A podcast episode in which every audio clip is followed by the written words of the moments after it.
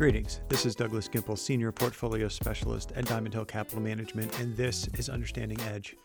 I'm joined today on the podcast by Tim Myers, a Senior Research Associate that covers consumer staples. Tim is a fellow alum from Miami University in Oxford, Ohio, and an avid Buffalo Bills fan, which makes this conversation a bit more painful as they recently defeated my Las Vegas Raiders.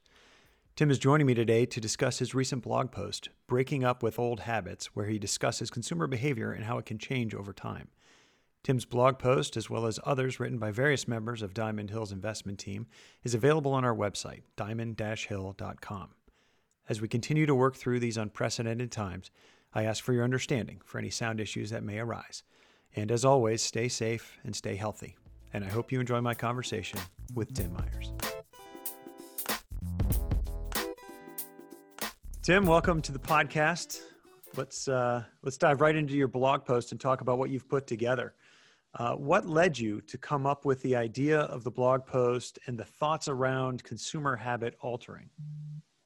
Yeah, thank you, Doug, and thanks for having me on. And you know, to answer your question, it really started in the earliest days of the lockdown, and it was you know quite organically. Um, you know, really just watching closely the habits and behaviors of consumers. You know, starting with my friends, family, even my own, you know, seemingly changing overnight, you know, focusing in on, you know, what and how and, you know, kind of where people were purchasing things. Um, and, you know, maybe just taking a step back, you know, looking at consumer brands or staple brands and how historically they'd, um, you know, driven trial or awareness or brand loyalty. Um, it was really kind of capitalizing on big moments of change uh, in one's life. So, you know, a graduation, a marriage, you know, childbirth or a holiday, and, you know, kind of bringing it back to where we are now in this interesting moment of, you know, change, you know, particularly for young people who are still in, you know, their formative years in the midst of forming habits. And, you know, just asking, you know, could this be one of those moments of change, you know, or a moment that, you know, has the ability to shape a long term behavior?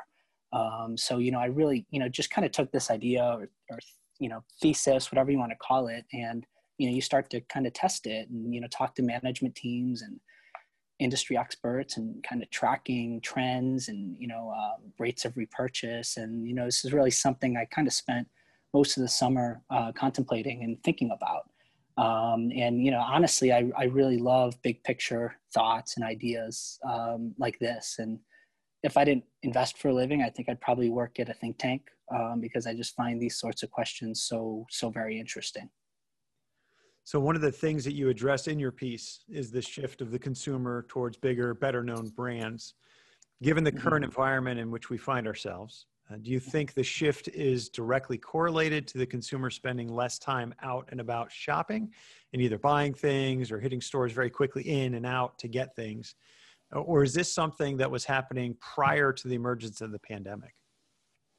Yeah, uh, that's a great question. Um, I'd say, you know, first off, there were some signs, you know, prior to, you know, kind of the outbreak of COVID here in the US of uh, somewhat of a return to bigger brands. I wouldn't, you know, call it like a blanket shift, um, but there were some signs of life, you know, brand by brand, company by company. Um, and I'd say, you know, particularly in kind of like the e commerce or omni channel uh, we're bigger players, you know, who have advantaged manufacturing capabilities, supply chain capabilities, marketing capabilities, um, really, you know, showed that they could win.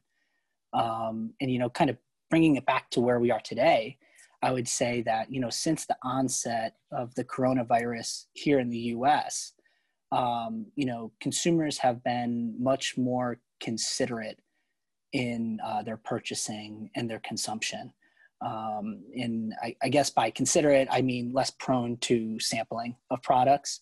Um, you know, people kind of bought what they knew and they bought what was available on the shelf, and you know, probably nine times out of ten in the last you know few months that was a big brand. Um, so I'd say yes, some of that was driven by limited consumer consumer mobility. You know, at first. Um, you know, but now you know, trying to understand what the next you know few months and years look like um, based off of what we've seen. And I think it's you know important to to note also that there was a lot of millennials who moved home to live with their parents during this time out of big cities. You know, that still are and you know, while they were there, you know, they were introduced to, you know, bigger brands or older brands by their parents. And while at the same time, introduced their parents to, you know, digital media or online ordering or omni-channel click and collect.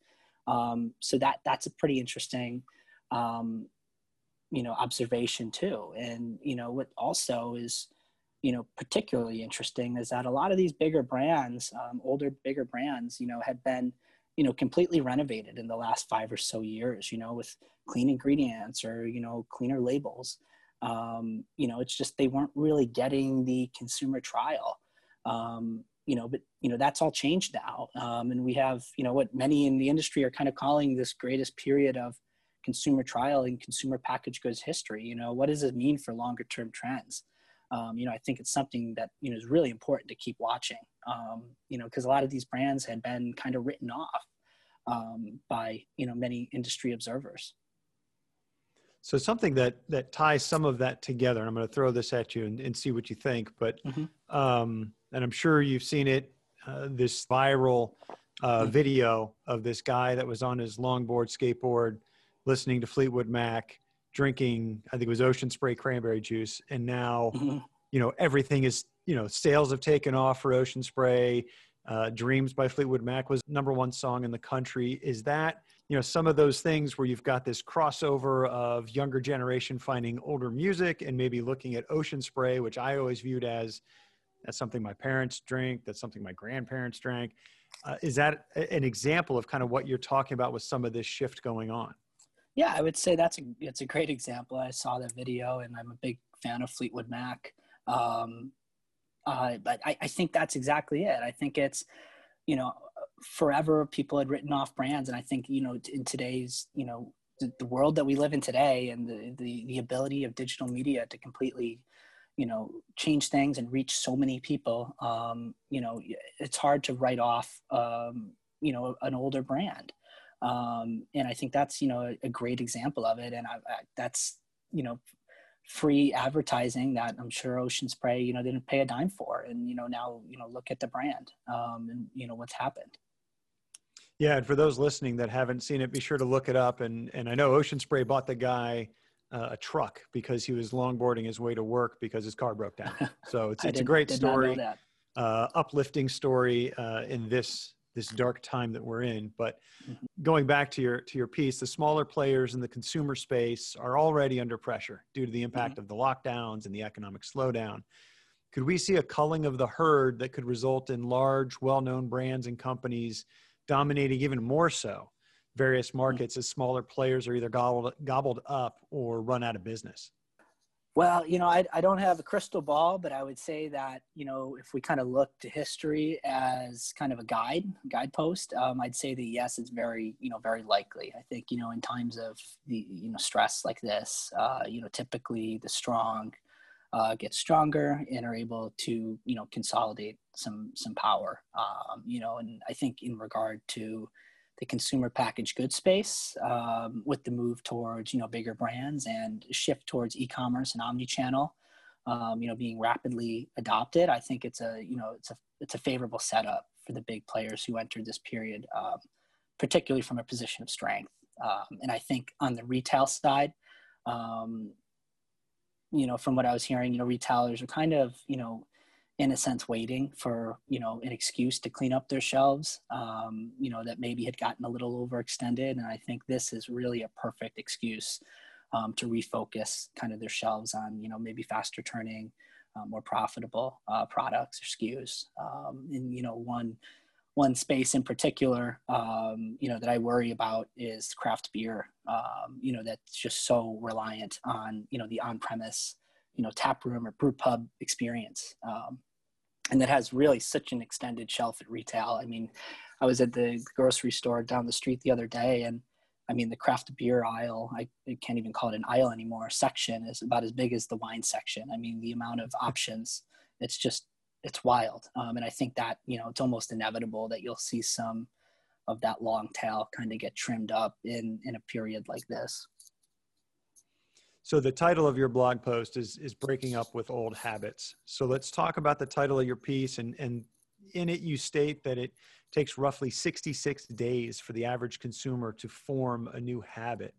You know, mm-hmm. Where did that time frame come from? Uh, and you know, is it actually happening in the market today?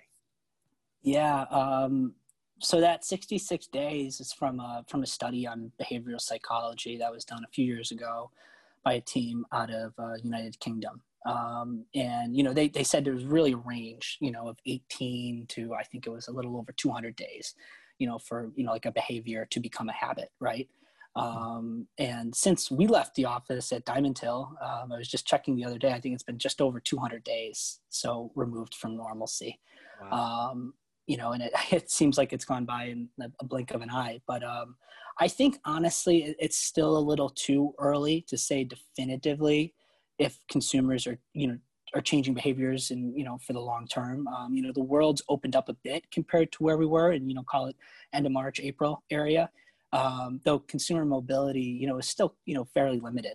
Um, so I think until we really get a step change in consumer mobility, it's it's too early to tell. Um, I mean, uh, we've talked about a few things, you know, observations that we've seen um, that point towards, um, you know, maybe a longer term change. But I think until we really do get a step change in that consumer mobility back to maybe what's more normalized levels, it'll be too it's too hard to tell. Um, but it's still you know very important to be kind of cognizant of.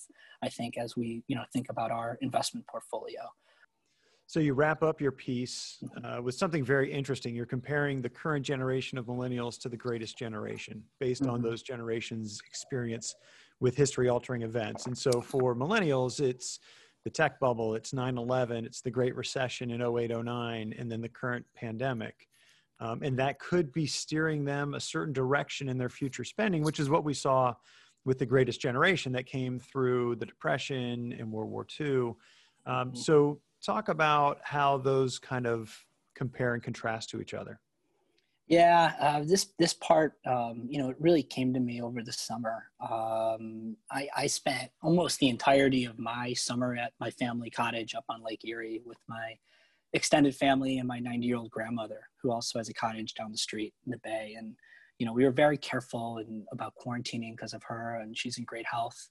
Um, but you know, was able to spend really the whole summer around family, and was able to spend countless hours with my grandmother and had dinner with her almost every night um, and one of the nights we got into this topic, um, and you know, she said that you know, in her entire life, she really could not remember a time, you know, like this that has just been so disruptor disruptive to the pattern of daily life and her daily life. And you know, this is a a woman who uh, you know was born into the Great Depression and was a teen during World War II, and it, it, this that thought, you know, it really sparked this idea of the magnitude of this event um, and the ability of it to influence or shape long-term behaviors. Um, and i think as an investor it's just so easy to get sucked up into the short-termism um, you know particularly in times like these when uncertainty is just running so high everyone wants to know what the next six months is going to look like and it's just so easy to lose sight of the,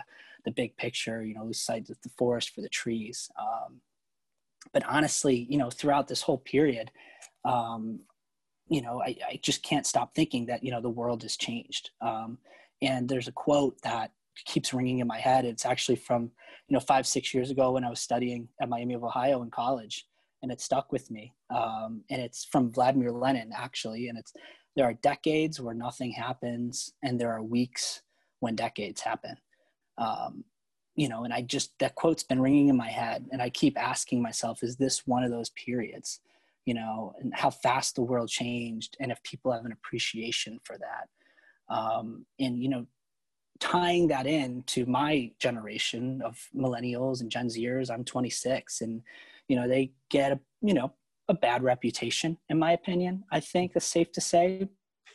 but, um, you know, in reality, like, have been dealt kind of a tricky or tough hand um, you know, if you just look at the events out of their control, but that have kind of transpired over the last 10 to 20 years, you know, like you said, born into the tech bubble, you know, old enough to understand the horrific significance of 9 11 and what it's like to grow up in a 9 11 world, post 9 11 world. And, you know, many watched their parents struggle through the Great Recession and the collapse of the housing market. and Now are graduating college or are young, um, you know, in their careers and probably one of the most difficult economic periods in the history of the U.S. Um, so I think it's you know it's fairly reasonable to expect millennials or young people to exhibit some of the behaviors that we saw uh, through the greatest generation, just due to the magnitude of events that you know both have experienced you know during the most formative years of their lifetimes. Um, and you know as i wrote in the blog um, you know crisis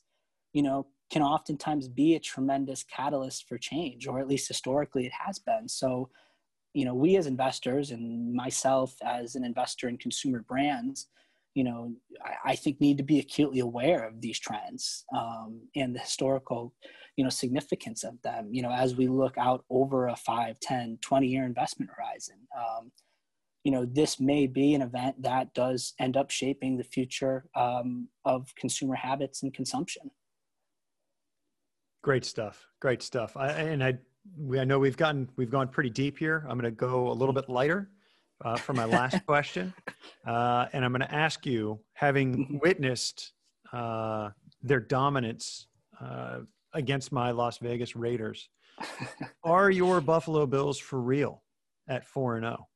I I think they are. Um, and again, you know, as an investor, I tell a lot of people, um, you know, if you really want to be a value investor and know what it means to suffer, you should spend, you know, at least five years being a Buffalo Bills fan. Um, and you know, I think right now we're just, you know, it's reversion to the mean. It's reversion to the mean and you know we're going to have four super bowls and probably win them i think. Wow. Um, so you know I, I think josh allen is the real deal.